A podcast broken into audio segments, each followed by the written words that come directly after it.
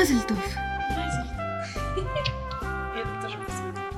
Ну шо, Happy New Year. Давайте.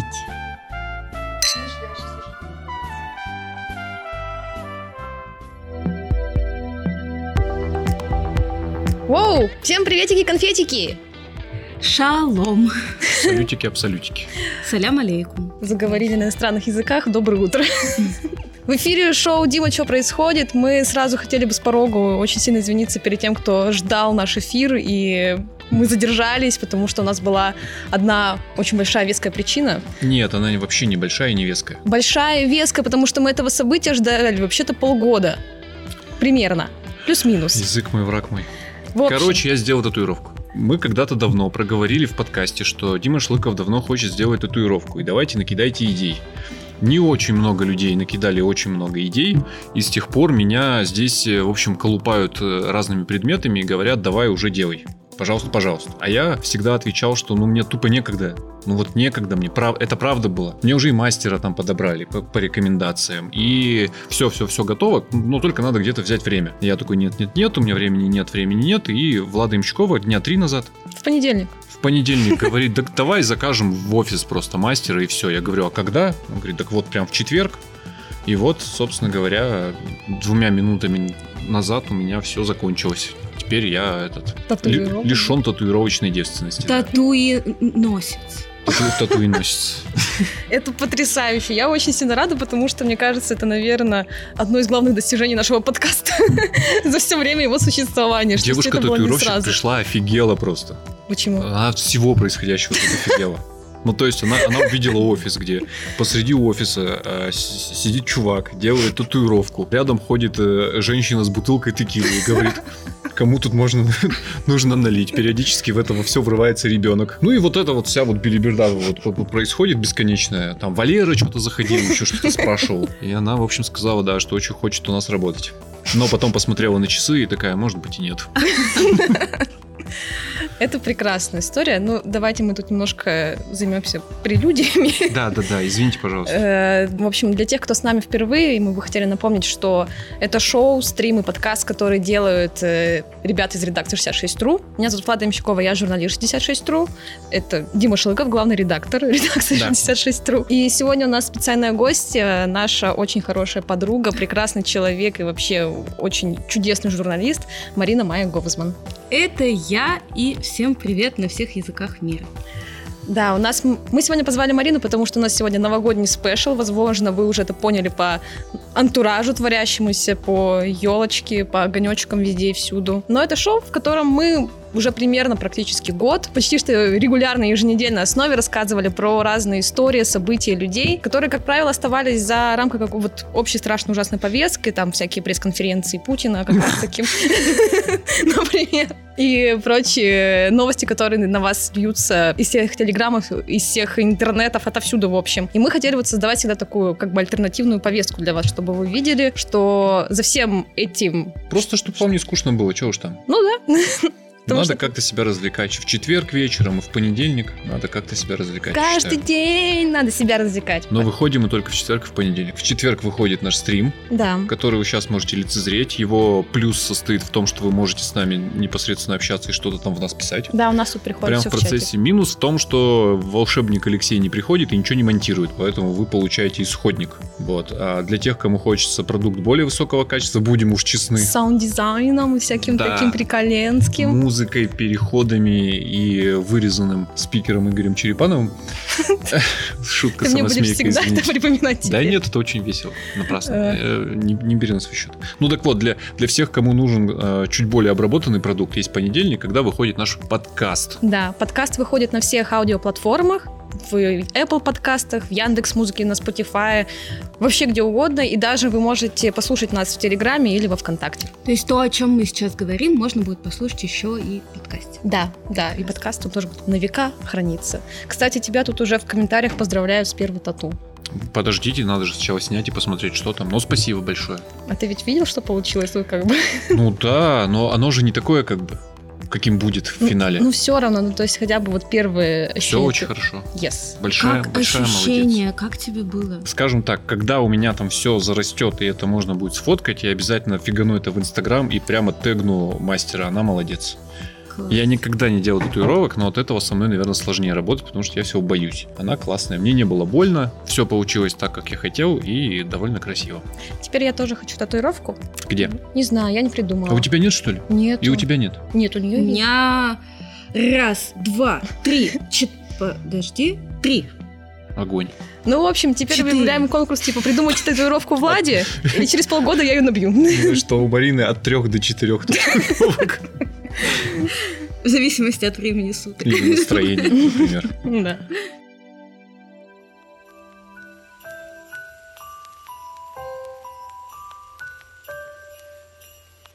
Ну что, э, вообще у нас сегодняшняя тема, конечно, не про татуировки была, Да. Вот. а про добрые истории, про истории, которые заставят вас поверить в добро вновь, что так необходимо в конце года, когда у всех все горит и все очень напряженно происходит. Но, с другой стороны, это, как правило, считается, что это время чудес и волшебства. И поэтому, собственно, с нами Марина, потому что это самый верящий в чудеса и добро человек из всех, кого я знаю.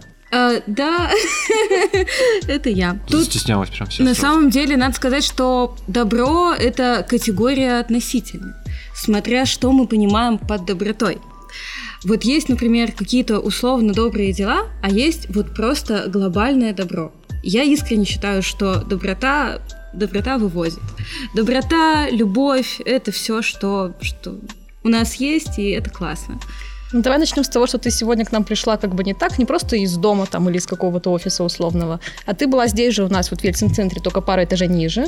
Я взбегала с третьего этажа, у меня, по-моему, до сих пор немножечко это, и дым из ушей идет. Да, я была сейчас на занятии нашего проекта «Заживое». Это инклюзивная театральная студия. Буквально у ребят еще идет занятие, а я улизнула, тихонько закрыв за собой дверь вот несколько минут назад. А можешь подробнее рассказать вообще, что это за проект? Ну, насколько я знаю там с твоих слов и в своей де- деятельности, что этот проект основала Лена Возмещева. А, да, Возмещева. О, блин. Ага. Почему мы только сейчас сказали? Как, не, неловко комментарии. Десять стало. минут назад у меня было то же самое. Лена, простите меня, пожалуйста. Не, вообще ничего страшного. Это, это театр. Э, В первую очередь, вообще проекту в этом году 5 лет, и он очень трансформировался за время своего существования. То есть вот как раз, говоря о добрых делах, мы не позиционируем себя как э, благотворительность, как какой-то проект, где мы кому-то помогаем, что-то меняем, делаем чью-то жизнь лучше. Нет, мы просто классный театр, где есть разные ребята, есть профессиональные актеры, у нас есть ребята, которые играют Калиде, в ЦСД, драмтеатре. Есть э, актеры и актрисы, которые никогда с театром раньше не соприкасались. Э, Есть ребята, у которых какие-то ментальные особенности и инвалидность, но что важно, это такой клубок, где все вместе на принципах равенства, и никто ни от кого не отделяется. Но здесь надо сказать, что пять лет назад, когда мы только-только начинали, у нас действительно еще была такая э, странноватая схема, то есть были нормотипичные люди, вот там как я, например, и были, э, были ребята с ментальными особенностями. И вот, значит, мы делились на тьютеров и не тьютеров. И начинается занятие, но обычно у нас начинается с разминки, просто А, а какая-то... где-то есть э, такая Бегущая строка? бегущая строка, которая поясняет некоторые термины? Или я могу тебя перебивать? Конечно, конечно. Давай с перебивай. тьютеров начнем. Тьютер — это помощник. Э, Ага. То есть вот э, в школах, например, бывает такое, что молодой человек идет в школу, Мгм. там с аутизмом и там девушка, и э, нужен помощник, который будет там где-то что-то подсказывать, помогать коммуникации со сверстниками. Все, понял. Вот. Термин не тьютер сам по себе отпал, я понял. Ага. Нормотипичный это, Это че- понятно. И, в общем, там, вот как это было лет пять назад, начинается разминка, Мгм. там встает в центр Дима Зимин, э, наш режиссер, и там шея, рука, там нога, и стоит там мальчик Ваня, он начинает там голову, и рядом стоит Ютер, там, Ваня, поднимаем руку, Ваня, поднимаем там ногу, шею, еще что-то. Ваня прекрасно все понимает, ему не нужен помощник. Он спокойно сделает поворот шеей, головой, что-то еще. То есть ему ничего лишний раз объяснять не надо. И в какой-то момент, наверное, через полгода мы познакомились а, с Борисом Павловичем. Это театральный режиссер из Петербурга. Они вместе с Большим драматическим театром и центром Антон тут рядом создали театральный проект. А, Борис к нам приехал, мы с ним пообщались, и у нас была абсолютно сломанная голова. То есть мы просто мы не понимали, а что? Неужели все эти полгода мы делали что-то не так и что-то не то? А как тогда надо? а что мы сейчас будем делать? И тогда мы стали приближаться к той модели, которая есть сейчас, когда мы не делимся, у нас все вместе, и и это классно. Прикольно. Но почему вот. вы так настаиваете, что вы там никому не помогаете? Хотя, мне кажется, очевидно, как бы польза и то добро, которое вы несете там в мир, что ребята с ментальными особенностями, им есть, получается, есть место, куда они могут прийти и как-то самовыразиться, это же творчество. Нет. Или все-таки терапия? А, нет, это точно не терапия. Безусловно, есть много, скажем так, побочных процессов, классных, очень хороших, которые развиваются благодаря тому, что есть за живое. Это комьюнити. У ребят появляются э, друзья, они могут общаться со сверстниками. Э, есть ребята, которые прямо видно, что они становятся более разговорчивые, более какие-то активные, они так включаются классно. Здесь важно сказать, что изначально у нас нет цели, у нас нет коррекционных занятий, мы не даем коррекционную терапию, у нас нет каких-то специальных упражнений, направленных на то, чтобы, если там тело скованное э, из-за каких-то диагнозов, мы, значит, вот мы развиваем каким-то конкретным образом пластичностью конкретных ребят. Нет, этого нет. У нас даже не все знают диагнозы э, ребят. То есть я, например, знаю, потому что я много про них писала и много общалась с их семьями. И для родителей, кстати, тоже есть э, много классных плюсов, не вполне очевидных на первый взгляд. У них, во-первых, появляется возможность просто вот какое-то время выдохнуть, посидеть, там, побыть с собой, э, и тоже складывается комьюнити между родителей, они начинают общаться, обмениваться каким-то опытом, совместными активностями. У нас есть ребята, которые стали кататься на лыжах, например. Mm-hmm. Это какая-то адаптивная программа, но вот они все вместе там гоняют каждые выходные, каждую неделю куда-то кататься на туз. Но ты просто сейчас так вот рассказывала, рассказывала, и как будто бы это все там вело к какому-то но, что типа да, вот есть много таких процессов, но что? Мне кажется, но и нет. Просто это не благотворительная история, а в первую очередь художественная. Угу. Вот, то есть. Подожди. Так. Если эта история не благотворительная, значит, вы должны на этом зарабатывать. Mm. Есть проекты социальные, есть бизнес-проекты, mm. они вот так вот делятся пополам. Mm-hmm. Почему ты, ну почему ты вообще, почему говоришь, это не благотворительная история? Почему для тебя это так важно? Слушай, нет, э, я тут, наверное, хотела скорее просто объяснить и конкретизировать, что... Знаешь почему? Наверное, потому что иногда добрые дела воспринимаются как вот что-то исключительно направленное на помощь. Вот я тебе сейчас помогу. Мне кажется, ты другое имеешь в виду. Ты имеешь в виду, что, как правило, благотворительность подразумевается как процесс, вернее, как действие очень нужное и правильное, но требующее от тебя какой-то жертвы. Угу. Я не хочу этим заниматься, но я этим занимаюсь, поэтому, потому что это благое дело. И, или хочу, например, но...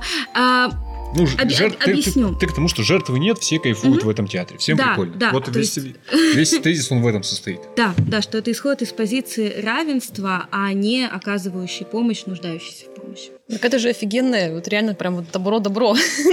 Просто мы с тобой когда про это общались, ты мне вот как-то вот пыталась как-то вот сказать, что это вот не совсем то добро, которое добро, ну, типа доброе добро, но не совсем добро.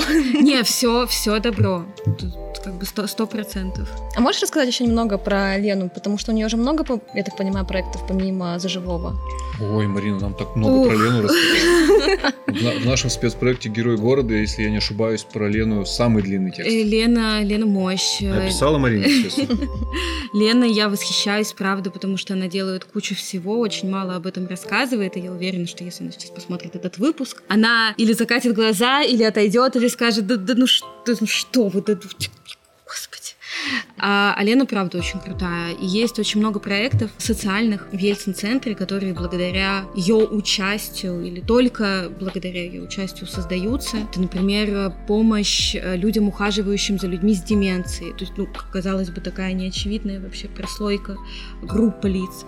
Это очень много там какие-то кинопоказы. Была неделя для людей с э, невидимой инвалидностью. Ну, то есть невидимая инвалидность, когда диагноз человека не бросается в глаза, но при этом он есть, он существенно влияет на качество жизни. Ну, на вроде депрессии, скажем, или сахарного диабета. Да, да, именно. Сто процентов. Там за живое наше, безусловно, без Лены бы не, не, не произошел просто этот проект. А, да много, много. То есть вот вся инклюзивная площадка в Ельцин-центре э, на ней держится.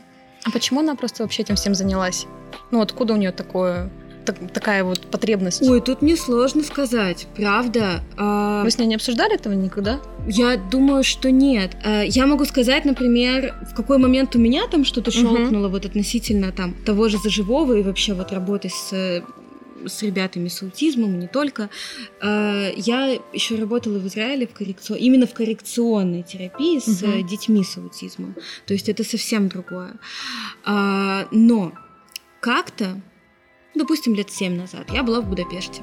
И там был фестиваль вина на главной площади. Так, так издалека история начинается. И это было, ну, во-первых, это все было вокруг главного собора. Казалось бы, вот тут собор, цитадель святости, а вокруг палатки с вином. И много классных людей, абсолютно кайфовых, ходят с бокалами, пьют вино. Великолепно. Узнаю Будапешт. Вот, так э, где здесь есть социальное звено? А оно вот где. А, меж этих палаток, ну там даже нет, наверное, в центре была сцена.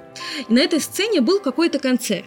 И в какой-то момент э, я смотрю, и там стала пестреть толпа выступающих, их прямо было очень много. Там были ребята на колясках, были ребята с синдромом Дауна, были ребята, кто-то был на костылях. И ну прямо видно, что э, у кого-то есть инвалидность, а были ребята просто вот нормотипичные. И в какой-то момент они там пели, танцевали, что-то делали. В какой-то момент они все спустились в толпу. И все вместе, вот эта пестрая шайка, пестрая толпа слилась с толпой, которая уже была под, ну, около сцены. И как это было классно! Я, и, и, ребят, я просто вам не могу описать, объяснить, я не знаю. Когда все вместе в одной движне, им так кайфово, и ты уже не замечаешь, кто там на коляске, у кого синдром Дауна, у кого там просто... Ну, то есть все, просто все вместе. Я на это смотрела, а это было еще до Ельцин-центра. То есть, uh-huh. я не знаю, сколько лет, много, видимо, лет назад. Я на это смотрела и думала, вау, как круто, господи, ну пожалуйста, ну пожалуйста, ну пусть так когда-нибудь будет в России. Я уже не говорю про Екатеринбург, ну хотя бы просто, я так хочу это увидеть в своей стране. И надо сказать, что у нас осенью, кажется, к нам приезжало два театральных проекта, вот этой осенью, из Германии uh-huh. и э, Тиква э, театральный проект, и из Москвы э, с Борисом Афониным. Это вот в инклюзивном мире э, очень э, значимое имя.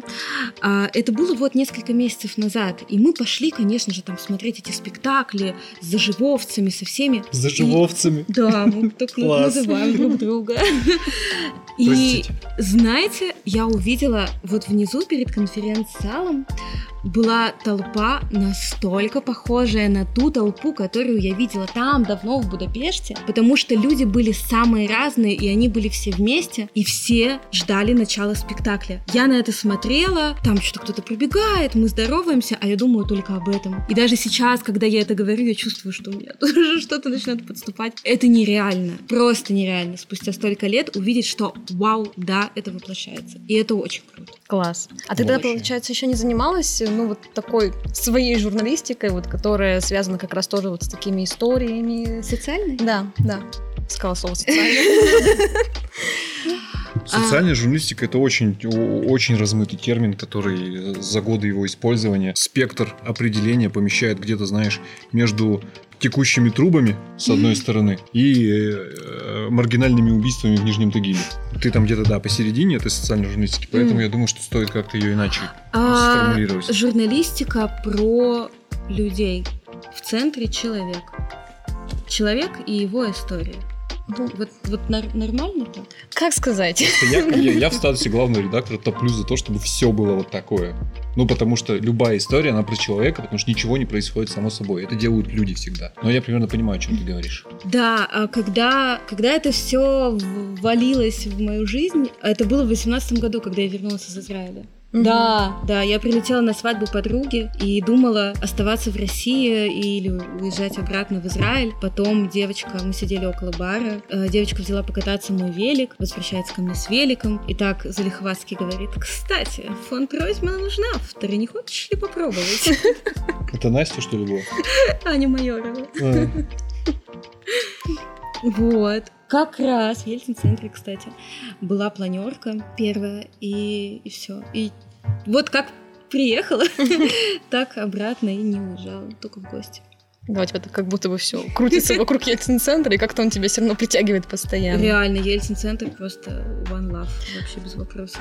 Ну, давай тут скажем, что ты сейчас ведь работаешь не в Шише и не в фонде Ройзмана, а в таких делах, Мгм. в крупном как раз-таки социальном издании, которое пишет про людей. Вот. И могла бы ты нам рассказать какую-нибудь историю, которая на твой вкус, ну, по крайней мере, закончилась хорошо. Да, мы немножко опасались, честно, этого момента. Потому что ну, ну, ты волшебный светлячок, понимаешь? У тебя все прям классно, весело, замечательно, но когда ты своим вот этим вот голосом рассказываешь вот эти вот свои истории, почему-то очень хочется вскрыть вены. Потому что там обычно типа жил-был мужчина, и лишился об- об- обоих ног, а потом его еще и сын на мороз выставил. А можно я просто поясню для всех, что я предлагала ребятам несколько потрясающих идет прям, историй, прям все ужас, отмели. ужас, ужас, ужас, ужас. И говорю, Марина, а почему история-то хорошая? Марина говорит, а он не унывает. Ну нет, но она, история сама по себе может быть очень сильная, очень мощная, даже если там... Это вот, к этому было твое отступление, что есть как бы добрые истории, добрые дела, а есть просто добро, которое всегда вокруг.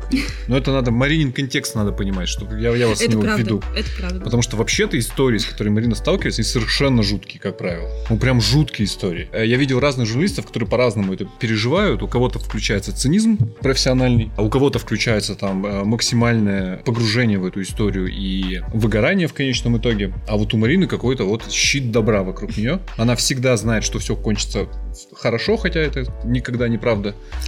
И за счет этого вот живет. Ну, это вам просто для контекста, потому что сейчас истории начнутся. Ох, да я просто дико люблю людей, и поэтому, наверное, оно как-то все так происходит. Не знаю, ну, то есть истории это правда тяжелые, и све- ну, все, все, все. светлячки там часто не появляются даже близко, к сожалению. А, а когда-то, например, появляются. Когда-то не появляются в виде классных э, НКО, которые, которые этих людей вытягивают. Э, я вот сегодня говорила, например, с Галиной Тимофеевной. Она организовала Дом Милосердия, называется Богодельня. Они находятся в Тюмени. Я к ним несколько раз ездила. Вот Галина Тимофеевна просто потрясающий человек. Она, вот знаете, говорят, светлый человек.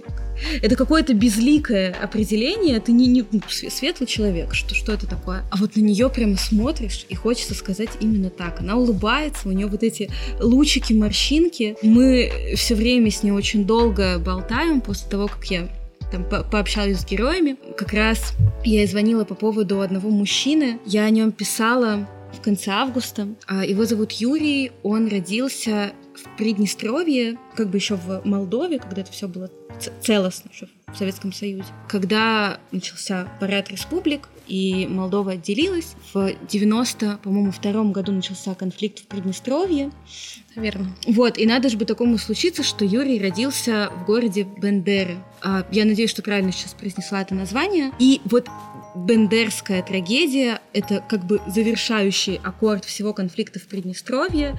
И самая страшная, самая жесткая часть, потому что в Бендеры вошла военная техника, это такой южный город, я смотрела фотографии, очень зеленый, такой небольшой, но тем не менее там были заводы, то есть он очень кормил свое население, и заходит военная техника а, сил Молдовы за как бы территориальную целостность, Приднестровье хотело отделиться, и, ну вот по оценкам мемориала... Признан Минюстом РФ иностранным агентом. Просто в первые два дня только под перекрестным огнем погибло около 40 человек, 37. Было очень страшно. В общем, но речь не об этом можно говорить очень долго. Когда война закончилась, понятно, что это абсолютно а, обнищавшие земли, заводы закрываются, денег толком не было, и Юрий уехал на заработки. Уехал на заработки в Россию. И вот с конца 90-х он переехал в Россию совсем, отправлял деньги семье, и в какой-то момент связь с ними пропала. А с ними А, это получается у него У него два сына и жена. Мгм. Он потерял с ними связь, и в новогоднюю ночь 2 января, к сожалению, так получилось, что он лишился обеих ног. Извините. Я Я сегодня много, много буду извиняться. В общем, я тогда не буду акцентировать внимание на том, как так получилось. И Галина Тимофеевна и Дом Милосердия стал тем местом, которое его приняло, его э, там стали выхаживать, так как не выхаживали до этого толком в больнице и там в э, другом приюте, куда он попал. Более того, прекрасная Галина Тимофеевна нашла его сыновей, нашла его жену. Подожди, подожди, А. подожди. А где они были все это Они, время? они были там же в Приднестровье? Ну, такая, он им не рассказал о том, что с ним произошло? Нет, он не рассказывал, у него прямо такая позиция. а, Я вот мужик, мужик, никто не узнает, что со мной что-то не так. Он, более того, он никак не может получить костыли, потому, ну, пока, по крайней мере, потому что это очень много бюрократии, там бумажной волокиты, плюс он родился не в России. П- ему- Протезом? Или А я как сказала? костыли? Костыли. Проте... Ой, протезы, протезы, все, извините. Костыли это дело не хитрое, нет, протезы, конечно. И он просто как бы э, сделал себе наколенники, и на этих наколенниках сам прекрасно научился ходить. То есть, когда мы с ним виделись, он так э, лихо вышагивал в этих наколенниках. Вот он сейчас общается с сыновьями, с женой, они готовы его забрать, но для этого ему нужно получить протезы, и, и тогда он к ним вернется. Потрясающе. Ну, хэп- хэппи-энд же. Близок. Близок. Он пока еще не случился, да. А какой кошмар, лишиться обеих ног. Как вообще? Он замерз. Ну, понятно. А какой вот он как человек? Вот ты с ним общалась? Вот, э, ну, я поняла, что он мужик, но он типа такой бесчувственный, ну, как бы, типа, такой внешне Ой, нет, бесчувственный нет, нет, вот очень-очень интересный мужчина. Я понимаю, что это сейчас, конечно, не очень по-новогоднему. Он рассказывал, как мы делали операцию, избавляя его от уже неживых ног. И так это было... Он не рассказывал это трагично, он рассказывал это как какое-то ну, легкое недоразумение. Вот, ну, вот случилось так. Ну, прикинь, Надо, чё.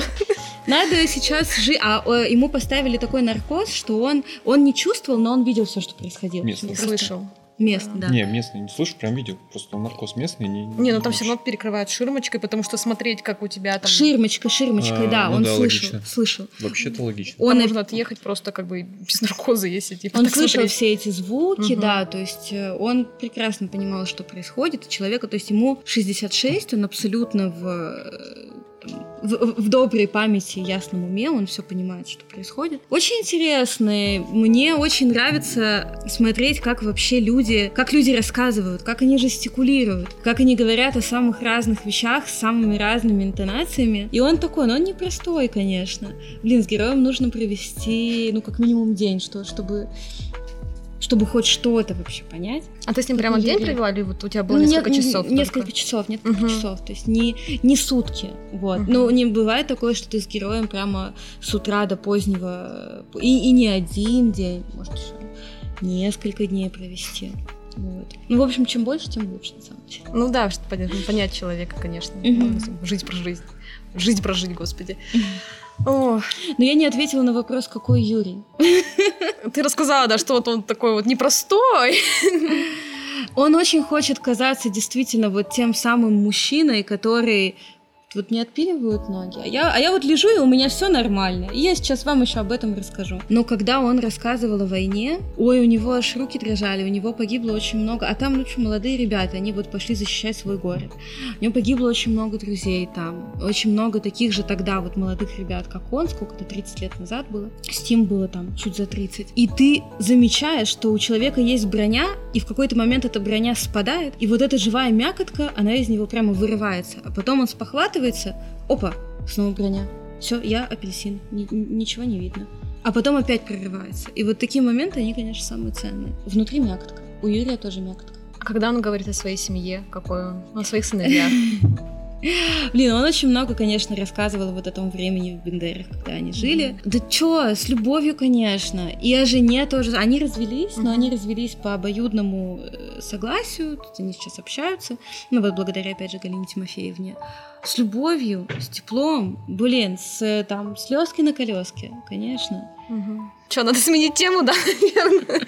По ощущениям, что, наверное, да. Я не знаю, мне как бы сложно назвать эту историю вот прям типа абсолютным добром. Да все классно в ней, ты что? Я люблю в этих историях, знаешь, вот этот момент, который иногда не наступает, а здесь он, слава богу, есть. Когда в бесчувственном жестоком мире появляются люди, которые начинают, э, ну вот с ровного места человеку помогать. Мгм. Ну, ты представляешь, какой это объем работы? Надо вникать, э, это надо заниматься. А Человек еще может оказаться непростым, там, сложным и просто отказываться от этой помощи. А Документов нет, просто физической, э, физиологической работы довольно много с человеком, который лишился обеих ног. Бюрократически. Бюрократии вот так вот вообще. И главное, что все время же висит над тобой, ну, над такими людьми, не надо мной прям конкретно, а вот над такими людьми всегда же висит центнер вот осуждения, э, который состоит в том, что зачем тебе это надо? Ну вот что тебе больше всех нужно?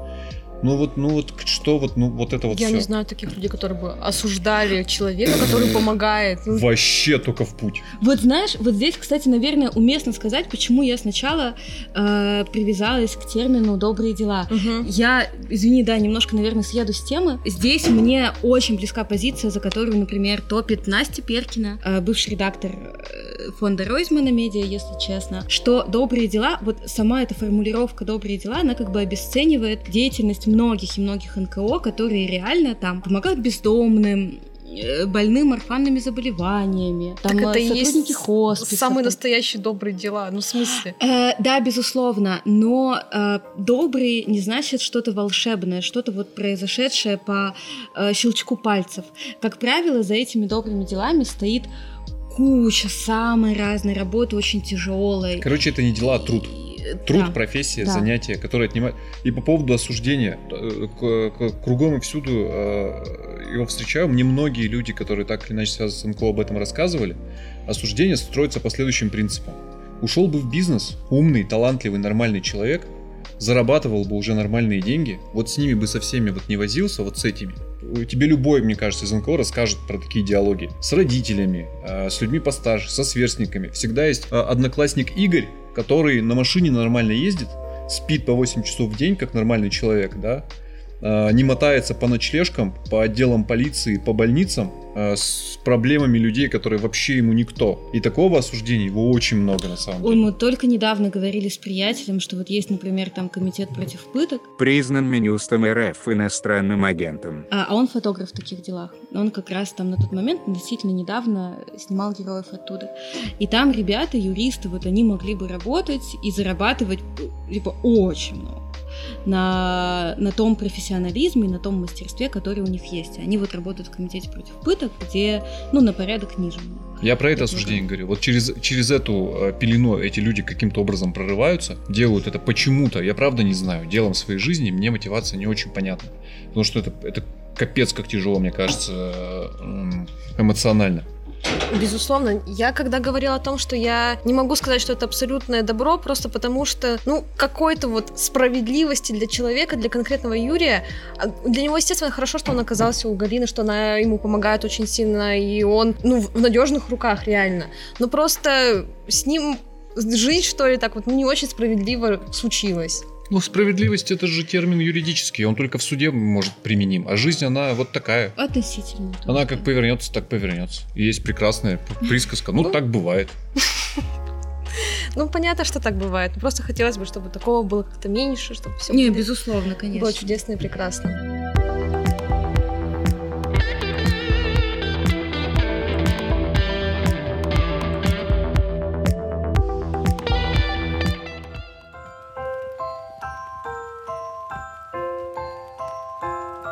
Но да, давайте мы, может быть, немножко вот в какой-нибудь более понятное, что ли, я не знаю, вот, это вот, вот эти вот добрые дела, закавыченные в Ты не надейся, у нас сегодня не случится Нет, рождественская случится. история, как один Случится. дома. Марина мне обещала Не, две не. истории Я новогодние. уверен, что нет. Я тебе Я прям что нет, я да. могу. Я уверен, что она тебе обещала две истории новогодние, одну мы уже послушаем. А, нет, правда, да, про Новый год в Израиле. Да. Про Новый год в Израиле. А можно я расскажу историю про Новый год хорошую, которую Марине запретили рассказывать? Давай. Однажды, говорит, под Новый год я потеряла деньги или их украли. Кошелек у меня вытащили на площади Пятого Вы-. На ледовом, на ледовом городке среди елки. Вытащили кошелек, и Марина такая говорит, господи, спасибо, что только деньги. И он такой подумал, действительно, что только деньги, и ногу я сломал, Руку. руку, а потом еще и заболела как-то страшно, чуть ли не коронавирусом, да? Очень Это добрая новогодняя история. назад, это был 19 год, еще до короны. А. Я заболела лютейшим гриппом, которым не болела никогда. Рождественские истории от Марины. Нет, у нее есть настоящие рождественские истории, которые вот именно про воссоединение и какое-то Все, молчу, хорошо. все. Да, хорошо. Я, э, Влада, обещала тебе рассказать про Новый год в Израиле. Во-первых, в Израиле уже все израильтяне выучили, что с 31 декабря по 1 января странные русские отмечают свой странный праздник, который называется не менее странный, и называется он Новый год. И это полстраны примерно делает. В зависимости, от города. Вот Новый год. Э, обычно есть вот два дня, там полтора, по-моему, дня выходных. То есть первого можно на работу не идти, а потом, вот будь добр. Первый Новый год в Израиле я отмечала, это было с 14 на 15 год, получается. Я уехала сразу после университета первый раз, надолго. Вообще я из России так надолго тогда не уезжала. И вот, значит, наступает Новый год, а у меня и день рождения, и Новый год, вот день рождения 2 декабря, и оба праздника, получается, пришлись на вот отсутствие мое здесь. А у меня в Израиле живет много друзей еще из еврейской школы. Вот моя подруга, я знакома с ее родителями. Она сама переехала намного раньше, чем уехала я. И постепенно у нее вся семья, там сестра, бабушка, мама, они собрались в Израиле. И жили они на тот момент на севере страны. И они позвали меня на Новый год к себе в гости. Я думаю, ну, классно. Я не буду со своей семьей, буду с семьей своей подруги, тоже неплохо. И вот я приезжаю вечером 31 декабря. К ним на север страны, захожу домой, а там абсолютно невероятная квартира. Это не израильская квартира. Там, представьте себе, лепнина под потолком.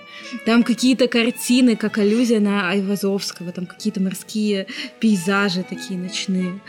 А, колонны просто в, вмерзли в стены, ну то есть огромные панорамные окна с видом на всю Галилею. А город, вот важно, а, называется на иврите Нацрат Элит.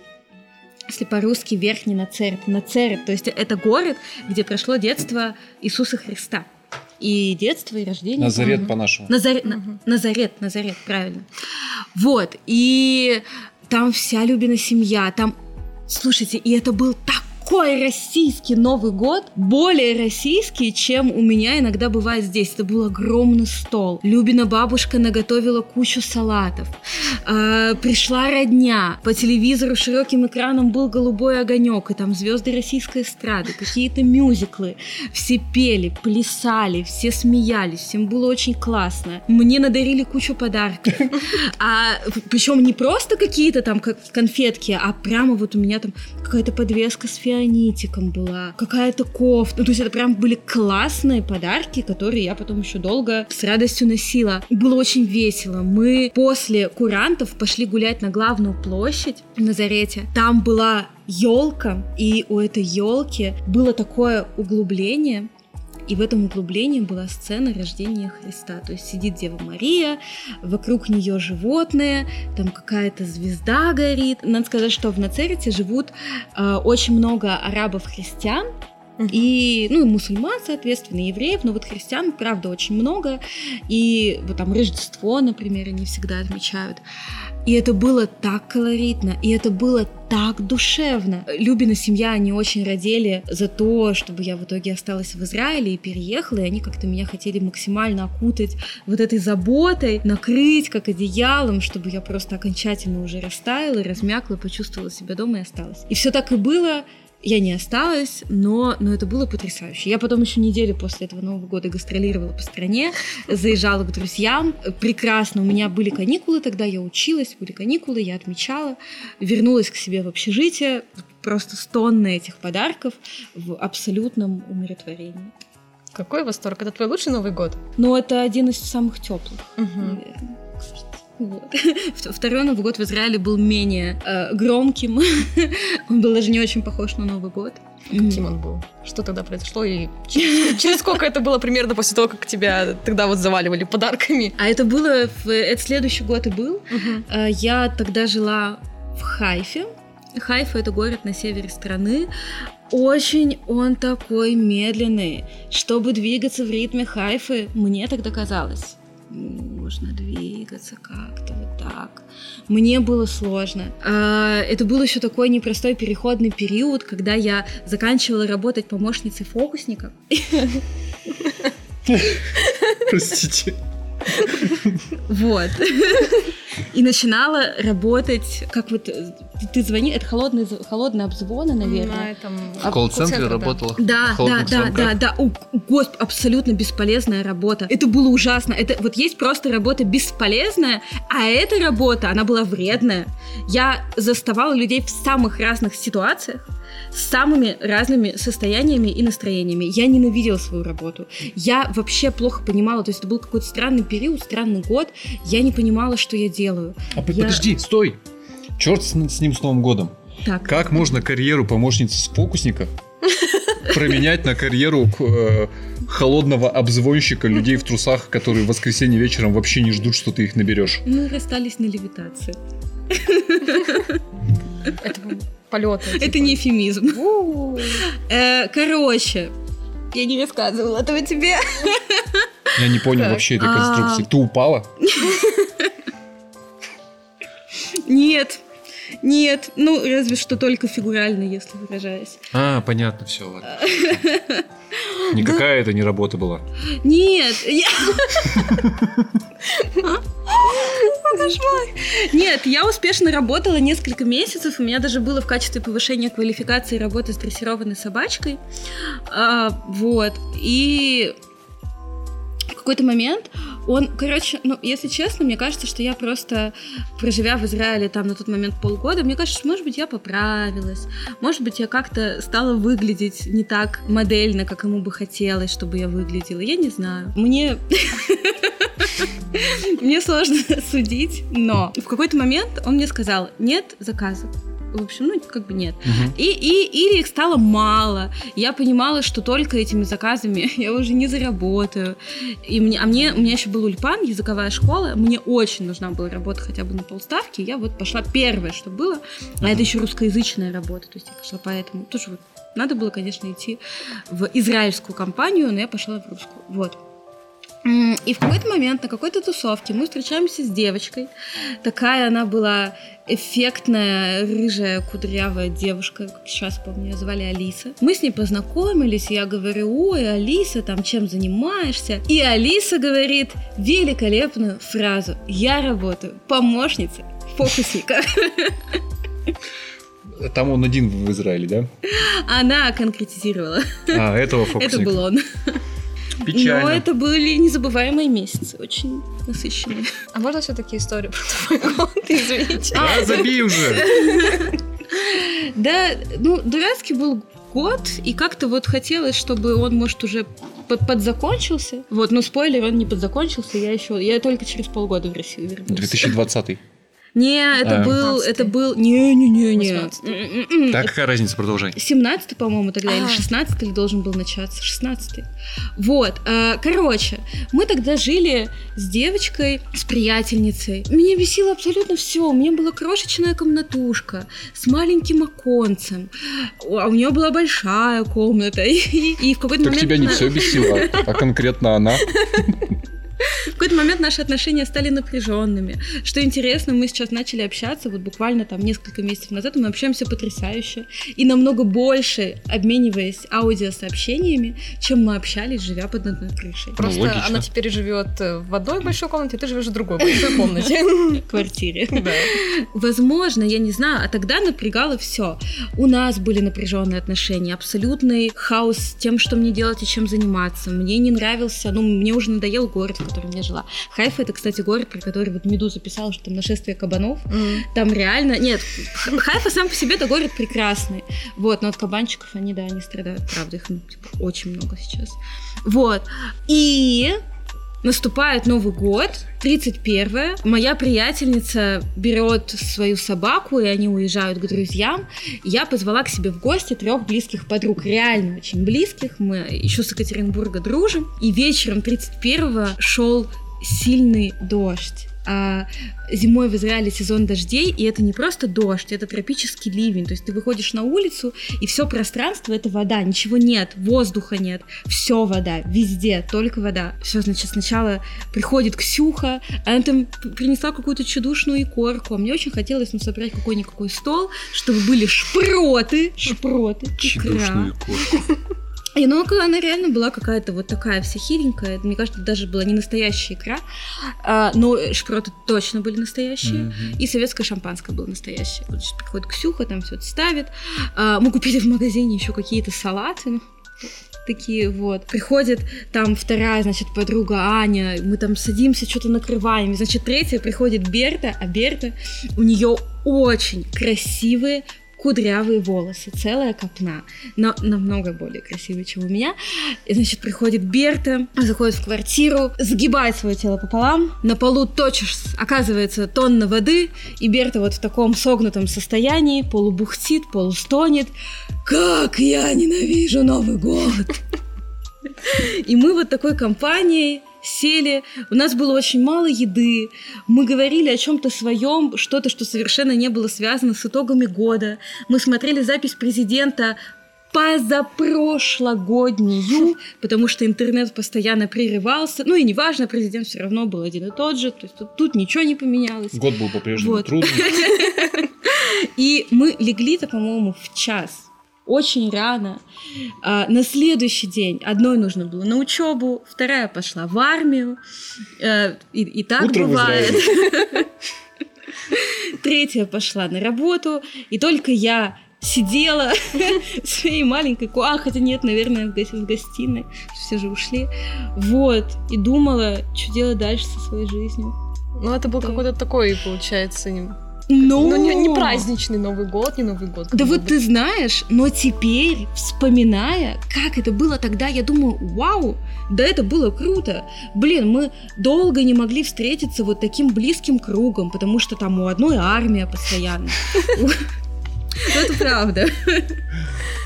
А, У, у другой там какая-то работа, уже не помню какая там, учеба, еще что-то. Вот мы сидели все вместе, и все было прекрасно. И сейчас-то все замечательно. Мгм. Там это была встреча с близкими друзьями. Мы сейчас замечательно общаемся с той девочкой, с которой мы тогда жили, что вообще отдельная для меня отду- отдушина и отрада. И все же вообще-то хорошо, не знаю, я, я не думала так об этом, но сейчас я вспоминаю, и кажется, что в этом было столько тепла. Нет, это было хорошо. Про любовь. Сто процентов. Вот видишь, это настоящая новогодняя история. Настоящая новогодняя история не так устроена. Настоящая новогодняя история, когда ты просыпаешься утром, родителей нет, все исчезли. Братья, сестры, которые тебя до- докучали, все просто пропали. И целый огромный дом в твоем распоряжении. И ты несколько дней тусуешься в этом доме, ведешь себя как взрослый, пробуешь бриться. А потом однажды приходят злые бандиты, и их нужно из этого дома выгнать. И пока ты их выгоняешь, ты начинаешь скучать по родным, вспоминать маму, и в конце она возвращается и хэппи-энд. Вот рождественская история. Вот Новый год. Ну, Вот так чем-то, устроен. В принципе, похоже на то, что мы рассказывали. Хорошо. Не знаю. У меня просто, у меня есть, наверное, одна такая прям тоже вот супер запоминающаяся новогодняя история, но она прям совсем из детства, и вот про вот всякое волшебство и всякую фигню. В общем, у меня раньше, то есть у меня, у меня Новый год не семейный так-то праздник, но какой-то период жизни я помню точно, что мы праздновали день рождения, Новый год с мамой, с моей тетей и с моим двоюродным братом, соответственно. Мы, значит, получается, встречали полночь дома, у них э, около там они упи жили, и потом шли все вместе гулять там на плотинку, хлопушки, пумпушки, вот это вот все. Вот. И я помню, что мы вот опять-таки все отметили, собираемся выходить. Я последняя, там была однокомнатная квартира, такая в очень старом покосившемся доме. И я выходила из комнаты последняя, дверь закрывала за собой мелкая. Все, мы такие уходим, туса-джуса, потом мы возвращаемся домой. И значит, елка там стоит, естественно. мы открываем дверь, а под елкой стоят подарки.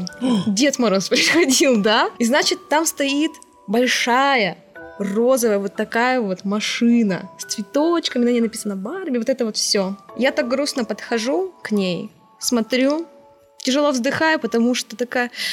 Ну, наверное, это Олегу. Дед Мороз же по адресу подарки приносит. На меня все так смотрят, типа, да, думаем, Олегу это уже не понадобится. Что так обидно, да? Да, и Олег вообще. ведь- главное, он же не оценит. Он же не оценит этот подарок. Да, А я оценю. Это Да. что ж у меня дома? Это полицейский набор будет?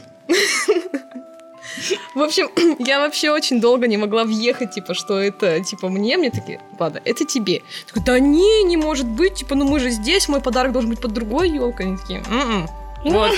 И я реально, я долго не могла понять, как они умудрились, э, Дед Мороз э, засунули подарок под, под елку, когда, потому что я как бы уходила из комнаты последней и заходила в нее, типа, первая. Так он волшебный. Ты чё? А, Там же в логично, этом весь прикол. логично. А ты никогда не думала, как он всем детям России в один момент подарки доставляет? У него в один момент там, типа, по-разному. Или маховик времени есть. Да, он просто Просто крутой волшебный. пацан. Вот. А еще у нас есть потрясающий вопрос, я его держала О. очень долго. О, у нас есть вопросы. Марина Майя, так весело, приятно, интересно вас слушать. Извините, пожалуйста. Я просто вижу концовку вопроса, и мне уже потрясающе и весело. У меня неожиданный, возможно, вопрос к вам. Но есть ли в вашей жизни мужчина? Я Лариса Гузеева. Это «Давай поженимся». Добрый день. Звучит как подкат. А в каком смысле? Тут не уточняется, но я подозреваю, что именно в том самом. Муж есть? Нет, Парень есть? нет, Все нормально. кот есть. Ну, в общем, все намек поняли, да? Да, да, драм пам пам пам пам Так, есть еще одна, один комментарий от Кирилла Зайцева, который О, пишет нам, что нет, новогодняя история — это когда вы с Серегой идете к Васину. Там уже какие-то типы О, с так у меня соседнего таких двора. историй, господи. Тут Павлик решает запить коньяк колой, но в банке колы коньяк, и он запивает коньяк коньяком. Причем в половине истории, по- по- половине истории Павлик это я. У меня была история, когда я, я- мне стало совсем, совсем невыносимо отмечать Новый год. Я пошел проветриться и купил 6 бутылок водки. Стиханул. Это уже я, я, я прекрасно понимаю, о чем говорит Кирилл, но я хотел воздержаться от этих рождественских историй. Мы с ним буквально в одном дворе росли. Поэтому у нас, э, я думаю, новогодние истории плюс-минус одинаковые. И люди нашего поколения, ну, так вышло. Я не знаю, как мы вообще из этого выбрались, потому что я помню, что у нас праздник это было просто напиться до какого-то страшного состояния. Это было очень важно. Потому что если ты до страшного прям состояния не напился, то ты как-то плохо провел время. Фу, а, все эти новые годы с... Ой, фу. У меня тоже есть такие, да. Есть история, как мы с гопничками махались на вторчик. Гопничками, вот именно так.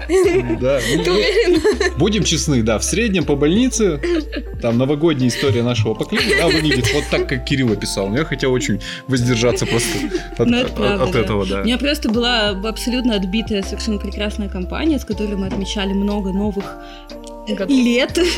Вот. И жили-то они на окраине, на окраине. Кто на вторчике, кто на керамике. И там обычно был такой контингент задорный, что это нередко кончалось, э, ну, каким-то махачем, в общем, а- а- обоюдным. Вот. Я очень как-то так всех как львица хотела всех защищать и там кидалась. и, в общем. Да, но это, это было давно, слава богу. Классно. Очень. На этой позитивной ноте я предлагаю нам с вами потихоньку заканчивать. И у нас обычно в этой части подка- э, стрима подкаста начинается рубрика... Предсказание от кремлеботов, которой не будет. Да. Будет просто, ну не просто, ладно, будет новогоднее пожелание, но мы взяли не с бухты-барахты и сами там в голове придумали. В прошлом году мы делали такой добрый спецпроект, а, когда перед Новым годом а, расставили, оставили на ротонде около 9 гимназии бумажечки, где каждый мог подойти под- и написать свои пожелания этому городу. Мы их потом собрали, их получилось больше 200 шут, 200 штук. Самое интересное расскажу. Всегда, когда мы ротонду нашу украшаем на Новый год, почему-то погода решает, что самое время врубить минус 30. И больше всего мы опасались, что никто ничего не напишет. И я был просто в шоке, когда реально мы утром пришли, а там 200 записок. И они, и они дальше и дальше продолжали. Люди писали и писали и писали. Мгм. Они клевые, да, они очень разные. Да. В общем, я вот что смогла расшифровать, потому что там почерк э, разный, там и дети И писали, языки там и разные. языки разные, в общем, там все полный э, симбиоз. Поэтому мы сейчас из нашего прекрасного вот этого красного пакетика достанем каждый по одному сверточку. А Позвольте. кремлеботов не будет? Нет. То есть мне зря там спину жжет. Мы решили сегодня этот, раз, раз пришла вся из себя добрая ты, то мы не будем зачитывать новости про то, как загнивает Украина. И Ну, это этот, э, Да. э, какие негодяи антиваксеры. Мы это и так знаем. Пресс-конференция закончилась только что. Так что давайте. Кто начнет? Давай, Марина, ты? Там на немецком, я не думаю, что... О, ты сразу на немецком вытащила. И, эм, Так, ну я... Подожди. Полина Андреевна, пожалуйста, на коленях прошу. Мы не сможем. Твои друзья... Давай, Я прочитаю так, что тебе будет стыдно просто потом. Полин, ну ты в рожках, ты вот прям вот очень сильно входишь в кадр. Давай. У нас есть эксперт по любому языку. И Сейчас окажется, что это не немецкий. Gesundheit und Liebe für uns. Greetings from Austria. очень красиво. Спасибо. Потрясающе. Как вот вообще музыка для Счастья, здоровья и любви для вас. Поздравления из Австрии. Мне даже стрёмно теперь. Давай. Такой какой-то тебя? какой-то хороший человек написал. Чтобы Дед Мороз подарил что-нибудь. Мне кажется, это прекрасное пожелание. Хоть что-нибудь. Да. А у меня, у меня становиться лучше с каждым днем, как парку Маяковскому. Нормас. Нормальный такой. Так что это... Нативный актуально. блок парка Маяковского заехал. Вот.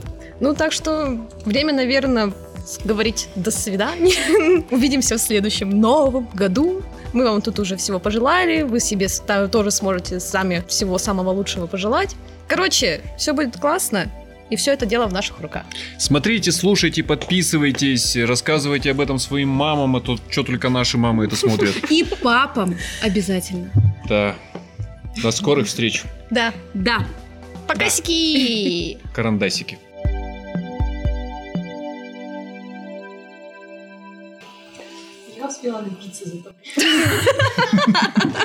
А можно еще, пожалуйста, налить? Или там уже нечего?